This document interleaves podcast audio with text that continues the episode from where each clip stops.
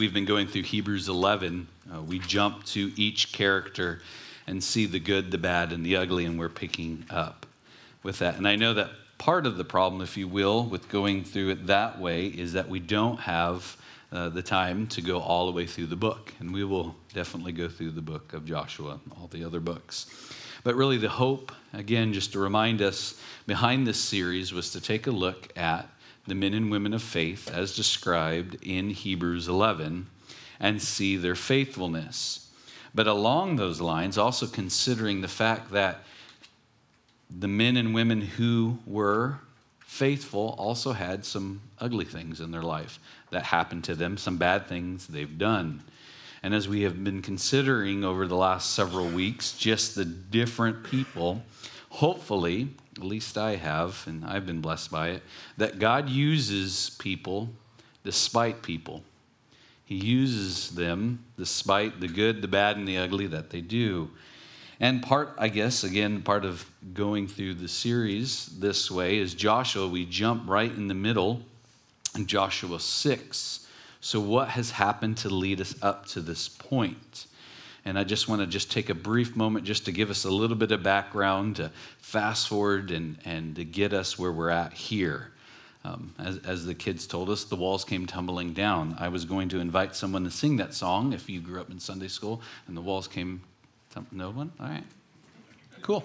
Um, I don't sing, so anyways, but you know, you probably know that you probably know this story because you know the song, or maybe you've read it. But just to give us just a quick background, Joshua has taken over leadership of the Israelites. Moses is dead. Moses, again, is the one who led the Israelites out of Egypt. And Moses and that entire generation that was rescued out of Egypt never actually enters the promised land. Not a one. And they wander the land for 40 years. It took the Israelites, again, that 40 years of walking around and it really should have only taken three months tops, talking about getting things done quickly. But they are now with the new leader, Joshua. And Joshua is, is, has been called, he is a mighty warrior. He's one of the greatest warriors in, in the Israelite heritage and the Jewish heritage. And Joshua is charged by God to lead the Israelites. Now, just before I read Joshua 1 6 through 9, what, what God tells Joshua, just imagine following in the footsteps of everyone's favorite hero, the guy that got you out of slavery. I mean, we can go on and on and on. Think about if for those of you who, who've taken over a position of a beloved manager, director, owner, pastor, whatever it is, stepping into those shoes, not only stepping into the shoes of a, of a very successful man, a man that led the generation out, but a very much older man who's now died, who God allowed him to see the promised land on the hill, but not to cross it. And now this younger man, somewhere in his late 20s, early 30s, roughly, is taking over. Now, the most confident of people can handle it but deep down inside, there has to be some fear and trembling. What happens if, and fill in the blank? So, to that, God, so gracious, knows that. And this is what his charge is to Joshua in Joshua 1, verse 6 through 9. And God tells Joshua, Be strong and courageous, for you are the one who will lead these people to possess all the land I swore to their ancestors. I would give them. Be strong and very courageous. Be careful to obey all the instructions Moses gave you. Do not deviate from them, turning either to the right or to the left. Then you will be successful in everything you do. Study this book of instructions continually. Meditate on it day and night, so you will be sure to obey everything written in it. Only then will you prosper and succeed in all you do. This is my command be strong and courageous. Do not be afraid or discouraged, for the Lord your God is with you wherever you go. What a pep talk. What an encouragement. Did you notice that? He says, Be strong and courageous several times. And then he also says, But be careful to obey all the instructions. Don't deviate. There's two reasons for this, and I think it's important that it will set up for uh, our time that we'll spend in Joshua 6.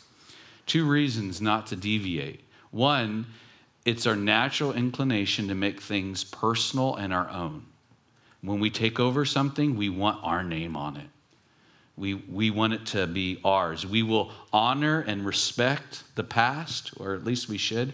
But at some point, if you take over a business, you don't want Bob's shop when your name is Tom, right?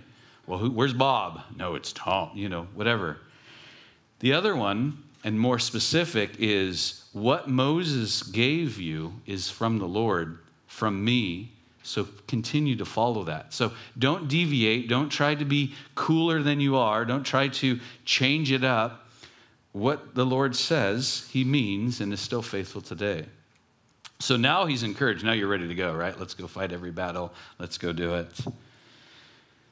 And here we take place. So now He's in charge. And, and just quickly, if you just consider what's going on Joshua is now just about to cross the river and he's about to start the Jordan River and he's about to start. But what I was considering as I was thinking about his faithfulness, and I was thinking, and I wrote this if you, if you walk with Jesus for long and you've felt, you're likely felt that some of the feelings that you have in God's hope and promise is mixed with some impatience of his timing. So maybe you say things or think things like this I believe that God is able, but when is He going to do it?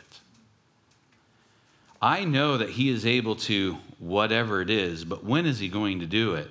And also, I know God is able to do it, but will I get to experience it? For the Israelites, for that first whole generation, they did not experience the promised land. When I was over in Egypt and Israel the first time I went, and we stood where Moses was standing over looking into the promised land, and our guide said, This is somewhere here on one of these, there's like 70 hills. One of these hills, let's just pretend it's this one. It's good marketing. But, anyways, stand here. Now look over and you look past the Jordan River. There's the promised land. Imagine seeing it and knowing you'll never enter it. Now you have two ways to respond. Either you look at it and know that God's faithful, even if it's not for you, or you look at it and say, well, why not me? And that really begins to reveal our heart and our walk with the Lord. The Lord's promises is for the individual, yes, for salvation, but it is for his church, his bride. So, just a side note, a sermonette, if you will.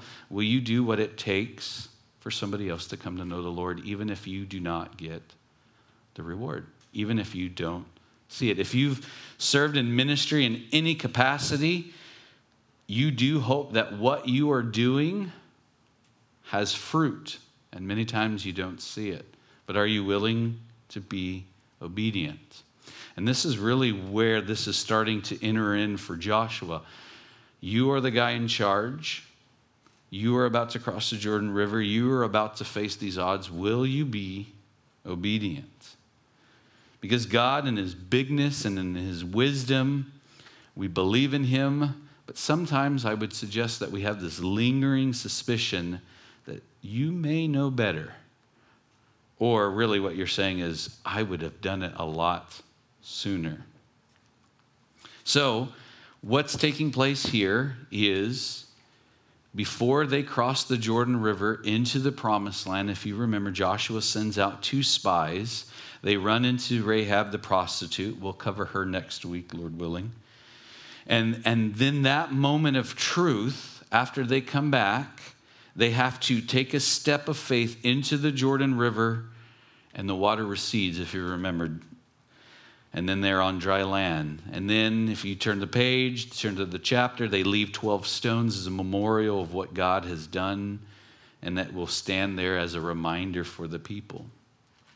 See, and once they cross the, the Jordan River, they're in the promised land. Roughly, there's 2 million Israelites. So it's not like a crowd of people, a small crowd. 2 million people are crossing the Jordan River. That's a lot of people. And once they cross the river, what's the very first thing Joshua does after he commands, let's remember this moment by setting up these stones? He reestablishes all of the covenant ceremonies. And the first one he does circumcision. Now, the second generation, the people that he brought over, has not been circumcised. They have not done this in the wilderness up until this point. They're just wandering in the desert. They're not performing any of the ceremonies. So just imagine, real quick, you crossed it, you're into the enemy territory, which is the promised land, and the very first thing you do is you circumcise all the men, essentially taking them out of battle ready for seven to 10 days. Why? Because you are going back. Remember what God told Joshua in 1 be strong and courageous, but follow what I said? Hey, guys, we're going to do this. I would imagine, it doesn't say in the text, I would imagine people are like, okay, we'll do it. We're going to go back to the old ways. We're going to follow the Lord. But what happens if we get attacked? Don't worry about it. The Lord will take care of it. We are going to start from square one and do what God asked us to do. And I know I say this often, but I, it's worth repeating. If you are in a season of your life and you don't know what the Lord has asked you to do or wants you to do, go back. What was the last thing He's asked you to do? And do that. That may simply be go back to His Word, start reading, start praying, start being uh, faithful in your attendance to that study, your community group, your life group, your Bible study, whatever it is. The last thing that God told you to do, do that and he is faithful to reveal the next step. Because even in that, Lord, what do you want me to do? Become so self centered. What do you want me to do for you? We have to be careful of that. So, what's the very first thing Joshua said? All right, circumcise. So, here we are. They're doing that. Now, again, he sent out those two spies. They're very aware of the fortress. But if you rewind 40 years before in Deuteronomy, if you remember, Moses also sent out the spies. Remember when they sent out the spy, whenever he sent out the spies, they said in Deuteronomy 1 the people are so great and tall, and the cities are great and walled up to heaven. And of course, they got punished and because they did not believe and they wandered around for 40 years. That was the punishment. They've actually seen Jericho, they've seen it before.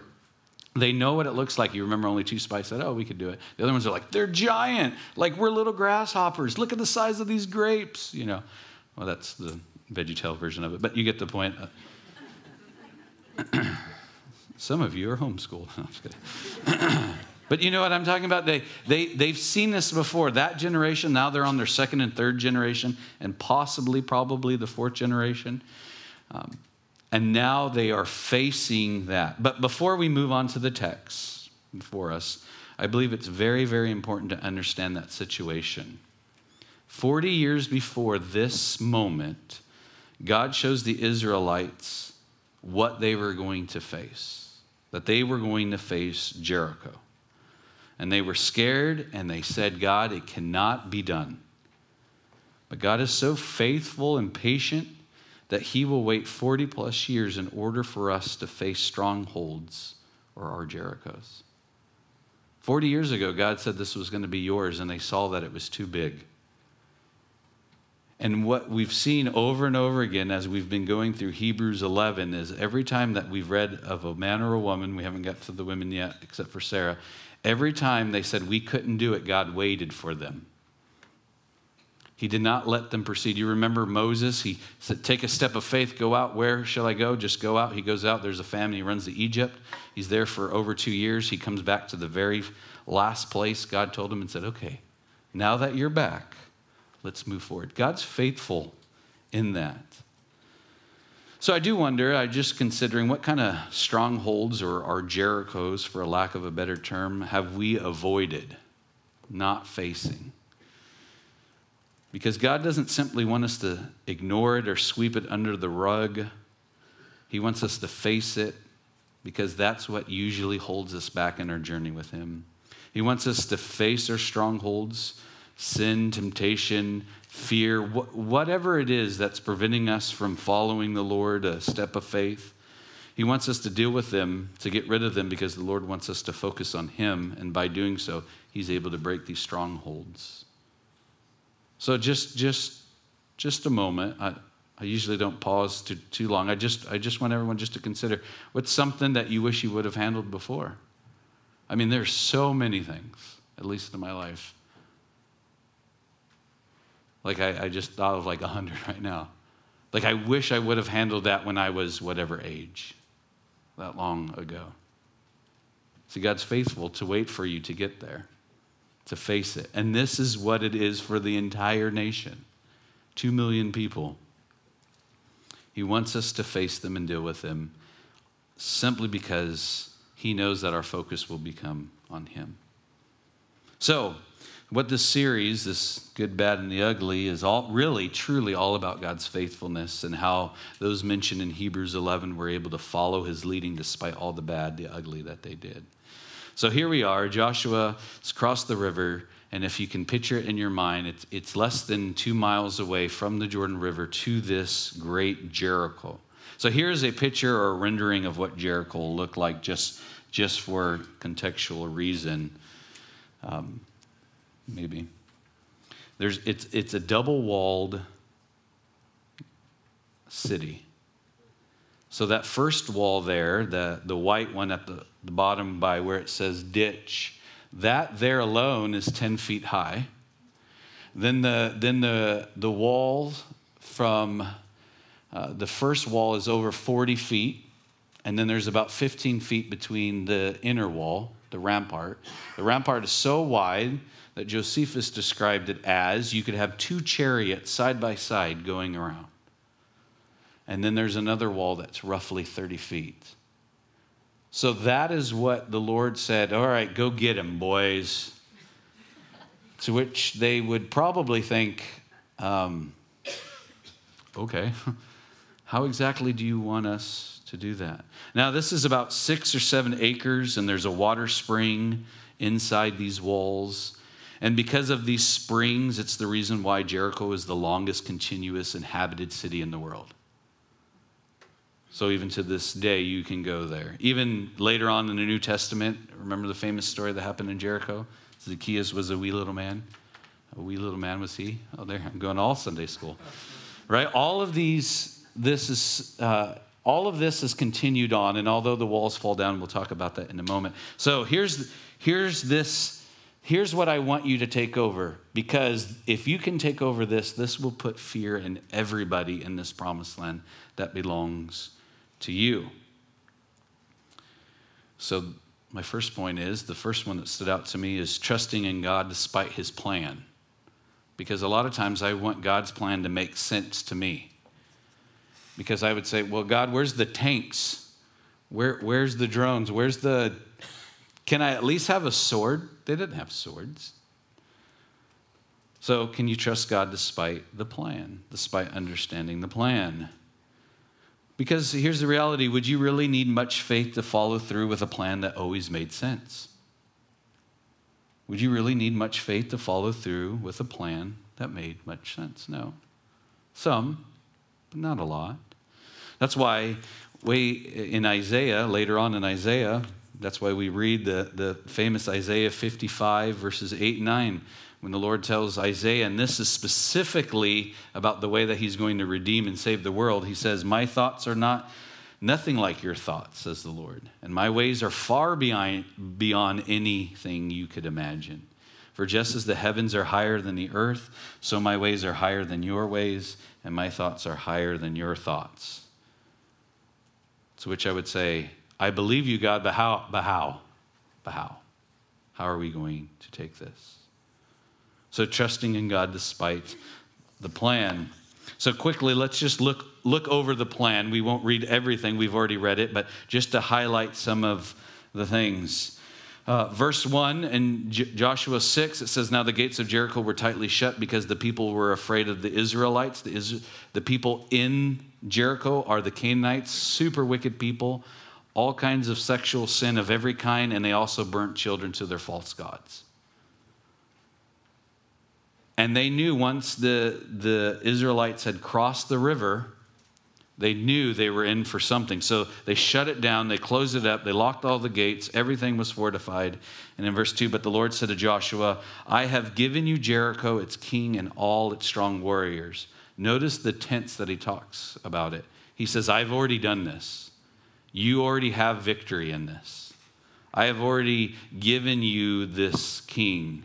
If you want to find out what happens to the king, read uh, Judges, the first Judges. They capture him, cut off his thumbs and his toes. What a way to go. So that way he can never hold a sword or run away or fight ever again. He says, I have already given you Jericho. You are already successful. And what, do you, what must you do? You and your fighting men should march around the town once a day for six days. So just imagine here's God telling them the plan. He goes, Okay, we're going to march around six days. Okay, when do we attack? No, no. Listen, seven priests will walk ahead of the ark. So we're bringing the priests. Pastors can't fight like weak sauce, okay? Like you, you, you, okay, all right carrying a ram's horn. Okay, no swords, but a ram's horn. And specifically, the Levitical law, it has to be the left horn of, of a ram, can't be the right. Okay, got it. Good. Okay. Carrying each ram's horn. Okay. And then on the seventh day, you are to march around the town seven times with the priests blowing the horns. And when you hear the priests give one long blast of the ram's horn, have all the people shout as loud as they can then the walls of the town will collapse and the people can charge straight into town. That's ridiculous. That, that, why would we, why would we do that? So it's one thing that I, I, at least in my own life, it's one thing to hear from the Lord. I've not heard from the Lord audibly, but reading the scripture, having the prompting of my heart as the Holy Spirit prompts me. It's one thing for God to say, okay, Dallas, I want you to take a step of faith. Okay. But then it's another thing when I have to take that step of faith and bring other people like my family along. It's another thing where I say, okay, Renew Church, let's go, whatever it is. Or whatever it is in your life. It's one thing for the Lord to speak to you, it's a whole nother thing whenever you have to share that plan. What I've realized more and more over and over again is God reveals a truth and then he sees if you will follow the truth. So it's, it's almost like a second act of obedience. God, I, it, I always imagine it, God wants us to take one step of obedience, but I think it's actually two. One, will you listen? The second one is, will you follow through? I'm really courageous the first time. I'm really courageous when I get on the second story roof to jump in the pool.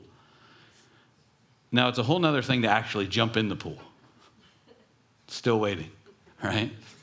You go ahead and jump. Let me know how you do it right? It's one thing to say, all right, hey, we're going to go into full time ministry. Okay, we're going to pack up and move to the middle of nowhere country in Africa. Where it's one thing to say, yes, I hear you, Lord. It's another thing to actually do it. And within that, tell other people and wait and eagerly anticipate all your well loving Christian friends tell you that you're dumb. Well, to be honest, or non believing friends. Well, have you prayed about it? Have you thought about it? Does it make sense? I still go back to whenever I felt called to go into full time ministry and I just got promoted to a pretty good position. And I told some of the Christians at Kia where I was working for, and they said, You're stupid. Can't you do both? Stupid is what I was called. I thought I was being faithful, but yeah, okay. And then, of course, all the doubts started coming in. Well, they're smarter than me. They've been doing this longer. They've been walking with the Lord. But it wasn't until reading through Scripture, reading specifically through the Judges, specifically when God says, if, you, if I tell you, then you follow. Okay, that's good enough for me. But do you know what I'm talking about? So Joshua gets this instructions from God, and in verse 6, he goes and tells the priests exactly what the Lord says. He does change some things just because, not because he's not being faithful. He does mention, now, verse 10, do not shout, don't even talk. Now, it's not all two million people, it's the military men plus the seven priests with the seven horns. Theologians suggest it's probably 100,000 people, roughly. So, 100,000 people. It would be really hard for everyone to be quiet. Have you driven somewhere? and your kid, you ask them just to be quiet? Can you even be quiet? Who here has to drive in a car with the radio on or listen to a podcast? Is anyone able to drive silently by themselves? What a gift. And then you get anxious. I don't know. But so he, he, told, he tells them that specifically do not shout, don't even talk. And just in case you don't get it, not a single word from any of you until I tell you to shout. Then shout. Do you know how incredibly hard that would be? So, roughly, I'm guessing, I believe the theologians, 100,000 people. All right, guys, not a word. not a word. And they do it. So, verse 12 Joshua got up the, early the next morning, and the priest came and carried the ark of the Lord. And the seven priests with the ram's horn marched in front of the ark of the Lord, and they blew their horns again. And the armed men marched both in front of the priest with the horns and behind the ark of the Lord. All this time the priests were blowing their horns. So just just just quickly, seven, you see seven, 11 different times in here. Seven is a very prominent number to the Lord in the Bible. Um, seven priests, seven trumpets to march around the city seven days. And with the seven trips around the city on the seventh day, it's roughly six or seven acres, so it won't really actually take that long. But seven is a significant number in Scripture. It signifies perfection for the Lord, completion, which reminds us that God has a plan that He will see to completion. Uh, no matter how foolish it may seem, you'll, you'll notice, so now pay attention. Every time you see seven, especially if it's repeated, you will see that God starts something and finishes something. And further, that number also shows that, that um, on the spiritual side, that it's part of being sanctified, being made holy. Um, because God is holy and He desires us to be holy. That's why the creation, the Sabbath, and the fact that we are um, entering in to this new land and follow on the seventh day, it's a sign of perfection. It's also the length of many of the celebrations. A celebration is complete. So, for those of you who want to celebrate your birthday all week long, I guess go ahead. Just kidding. But uh, it's seven is a perfect number. And then also notice he talks about the Ark of the Covenant or the Covenant of the Lord, interchangeable. Joshua had to tell the priests because they were asked to do something very unusual. Up to this point, normally the priests in the ark never went into battle, never would go to war. Their whole purpose was to carry the Lord with them. The, the, the Ark of the Covenant represents the very presence of God. And the Ark of the Covenant also represents the greatest weapon that they have against any enemy that we have. And just one side note the Ark of the Covenant also foreshadows Christ because the Ark of the Covenant is made of two natural things wood and gold, just like Jesus Christ has two natures. He's fully man 100%, fully God 100%. So they are carrying with them the Lord into battle, which is the first time. And then, of course, the horn. The horn is the shofar. That's the horn, the left horn of the ram has to be the left. The right side was used for various different uh, we- uh, weapons in the future. But the horn represents worship. Anytime you see that horn, it's a worship or even a battle cry in the worship. A silver horn is for, for an attack. See, what you, what you are actually seeing, what God is actually asking him to do. Now, picture this. They're supposed to go around. The priests are blowing the horns, whatever it sounds like, right? Well, that's how it sounds like, but way better than that. Okay? So they're walking around celebrating their victory. So, can you imagine being the bad guys, the Canaanites? They're, they're celebrating a victory and they haven't even thrown a stone yet. Like they're celebrating. Many uh, military historians point to this to perhaps one of the very first examples of psychological warfare. They're celebrating. You know, I, I have to bring hockey at least once. I remember playing in a tournament when I was like 12, and this team from Canada, as soon as they got on the ice, they had their can- Canadian flag around and they were doing a victory lap even before we played. And it made me so mad, although they did win like 10 to 2, but whatever. But they like knew they were going to beat us. Do you know how defeating it is to know you're going to lose? It made me so angry with nothing we could do. But they were right. Like that messed like as soon as they scored one goal, we lost. It was over. They knew. How did you how did they know? God like, loves Canadians more. I don't know what whatever it was. But but this is this is what's happening. They're going around Six days celebrating the victory. Celebrating. Celebration is also a word that is used to worship. They weren't actually celebrating the victory in itself, they were worshiping the God who would deliver the victory. See, that's totally different. That's a game changer. So, just to consider that, can you worship the Lord in your waiting? Because imagine this. He's, he's, he's emphasized this. Okay, maybe the first day would be cool. Maybe day two, but day three and four, like, what are we? Yay, we, we won. But you have to be silent, not until the end. So you're just, uh, okay, they get to blow the horn at least. But they're celebrating this victory. It's interesting that Joshua emphasizes for the people not to make any war cry. That's what he's telling them. Don't raise your voices. You have to resist this natural inclination of, of celebrating. But then, day four, I just imagine the, the troops, these warriors, no weapons, just marching. So, when God asks us to do things that don't line up with how we do things or how we think they should be done, He's dealing with our pride. He's dealing with our pride. Our faith journey that we're on, one of the things that the Lord is constantly working on in our life is pride. I mean, so much of Proverbs talks about pride. I just wrote down a couple that won't be on the screen. It says Proverbs 11:2, when pride comes, then comes disgrace, but with the hum- but with the humble is wisdom. Proverbs 16:5, everyone who is arrogant in hearts is an abomination to the Lord. Be assured he will not go unpunished. Proverbs 21 4, haughty eyes and a proud heart is the lamp of the wicked areas are in our sin. So many times, as, he, as the Lord says, he uses the foolish things to disgrace us. I want you to go around and worship me and celebrate your victory that you don't think you already have.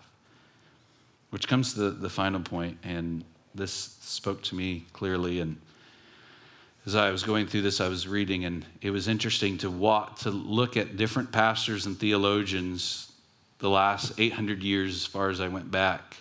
And in some form or another, just about everyone said something like this. And here's my rendition of it Joshua was operating from victory, not for victory. Joshua was operating from victory, not for victory. This perspective is, is everything for us. It deals with our desire to earn God's love, earn God's favor, earn God's promise. If we think that we are always trying to fight for a victory in the Lord, we are starting at a disadvantage. But if we operate from a place of victory, victory in Jesus Christ who died for our sins, that takes away all of the pride, all of our fear, and it just rests in Christ alone. This perspective helps us with big obedience, two foot obedience. I hear you, Lord, I believe, and I will do. And it also helps with big prayers. At our elders' meeting on Tuesday, John mentioned about big prayers and asking God or praying big prayers. And are we willing to pray big prayers? We can pray big prayers. This is not gospel, uh, prosperity gospel. This is just, Lord, here's what you said. I believe in it. I believe in it. And I am starting in a position of victory because I believe in Jesus Christ as my Lord and Savior. Again, going back to the statement at the beginning, he wants, God wants us to face our strongholds because the Lord wants us to focus on Him, and by doing so, He's able to bring the strongholds from a place of victory, the victory in Christ. And again, notice that he said in verse 2 of Joshua 6, but the Lord said to Joshua, I have given you Jericho. You are starting in victory. And it happened exactly like God said it would. And yet, it must have been surprising for many of them because this generation, if you remember, they did not see all the plagues in Egypt. They didn't watch Moses split the Red Sea or witness God wipe out Pharaoh's army. All they had is they walked on dry land in the Jordan River. Really haven't won any battles yet. They come to this fortified wall. And will they believe that God will do what he says? Um, for a long time, this was debated if this was an actual story until 1950s. There's Kathleen Kenyon.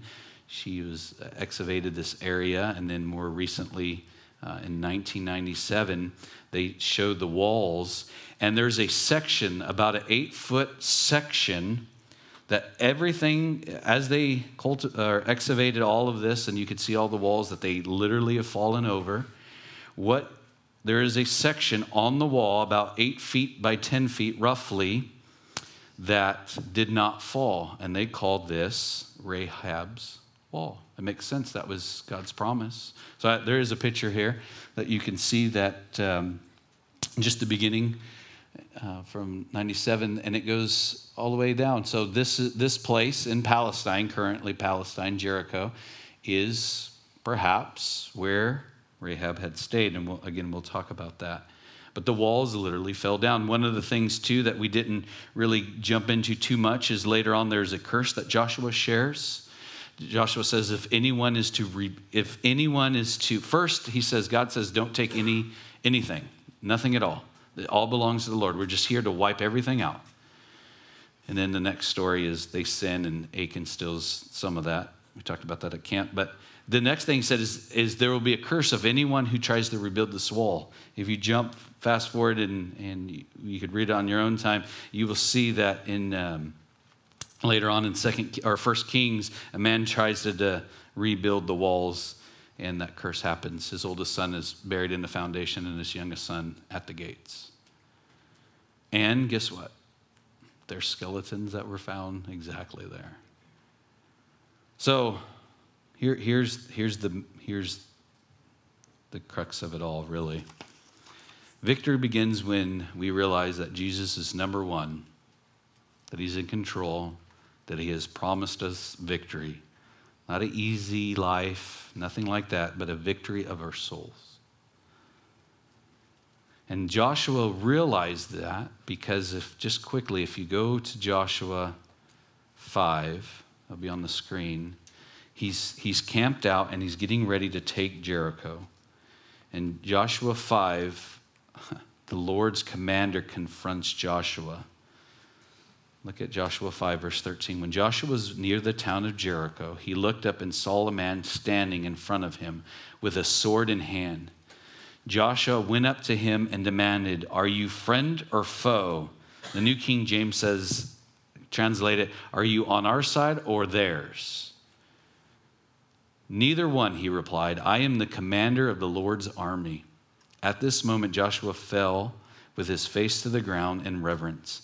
I am at your command, Joshua said. What do you want your servant to do? The commander of the Lord's army replied, Take off your sandals, for this place where you are standing is holy. And Joshua did as he was told. The commander of the Israelites, Joshua, is confronted with the commander of the Lord's army. This is a Christophany. This is a verified one because he says exactly what Christ says Take off your sandals, you're standing on holy ground. And he asks him an important question Are you for us or for them? And he says, Neither one. That's not the point. Are you on my side? Are you following me?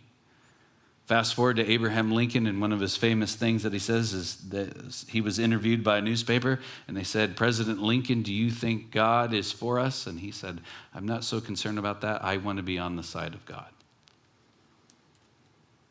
And then he fell down. See, already Joshua was worshiping the Lord and knew that he was not actually commander of the Israelite army. See, our victory begins when we realize that we are starting from a place of victory it begins when we concede our authority, our leadership, when we recognize Jesus is in charge of our life. I appreciate what Warren Wiersbe said about this specific thing. He says, Confess you are second in command. There can be no victory for the Lord in public unless we experience worship of the Lord in private.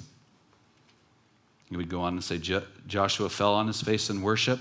He took off his shoes in humility and he turned all his plans over to his commander when he said, What does the Lord want from thy servant? He is worshiping in private when the Lord comes to him, and when, he, when we are worshiping the Lord in private, we then worship the Lord. He entrusts us to worship him in public in great victory. So finally, I believe every believer in here wants to know that they have faith that can endure and faith that goes way beyond our thoughts, our feelings. And I would suggest we all want to know that our faith is full of courage. And even every believer wants to be reassured that their faith can withstand hardship. Every believer wants to be reassured of that 100%. And not just in the hard times, but in the weird times, in the obscure times, in the marching around the wall and not having too much to say. Faith that is waiting on God. When God asks you to circle your problems, do you circle your problems? Will you do what He asks even if it's obscure? Will you do what it, He asks even if people don't agree with it? In some ways, we would rather God ask us to do a difficult task than a seemingly silly one. So, what will your faith endure? For some, it's hardship, and hardship tends to be the common denominator. But really, it's whatever that we face if we're willing to start from a place of victory. So this morning, I just ask if, going back, is there anything that you've avoided that you should have done? Any Jerichos in your life? And if you haven't, then, then don't feel bad. Shame is dealt with on the cross if you do something about it. But ask God to reveal to you whatever that is from a place of victory. He'll be faithful. Let's pray. God in heaven, thank you so much for these men and women that we have read through or going through in Hebrews 11. And thank you for just the faithfulness of Joshua to uh, lead in second in command to you, Lord, to lead the Israelites to start from a place of victory, start from a place of worship, Lord. We see that he worshiped in private and then again in public, Lord. Let that be um, evident in our lives, Lord, that we worship you in our private time, in our quiet time. Will you help us worship in the unknown? Will you help us worship you from a place of victory when we're circling around and not not really seeing a plan, or we've seen a plan, but we don't like it, we don't understand it. Will you help us start from a place of victory? Lord, I do pray for anyone in here who does not know your Son as Lord and Savior. That is the only place that victory is found in. Lord, we are all sinners and we all need you. Lord, I do pray for anyone in here who, who has accepted you as Lord and Savior but hasn't let you be Lord of their life for a while. Let that be a victory in our life, Lord. Lord, thank you for your faithfulness despite us. Thank you that we do not have to earn our salvation, Lord, and we just want to be obedient, not in our first step or second step, but just follow you, Lord, and help us also to be careful to give you the glory and not get too proud of ourselves for being obedient. Oh, you're so good, God. Thank you for your love. And as we worship you, just uh, help us all um, be reminded that we start from a place in victory from the cross. We love you in Christ's name. Amen.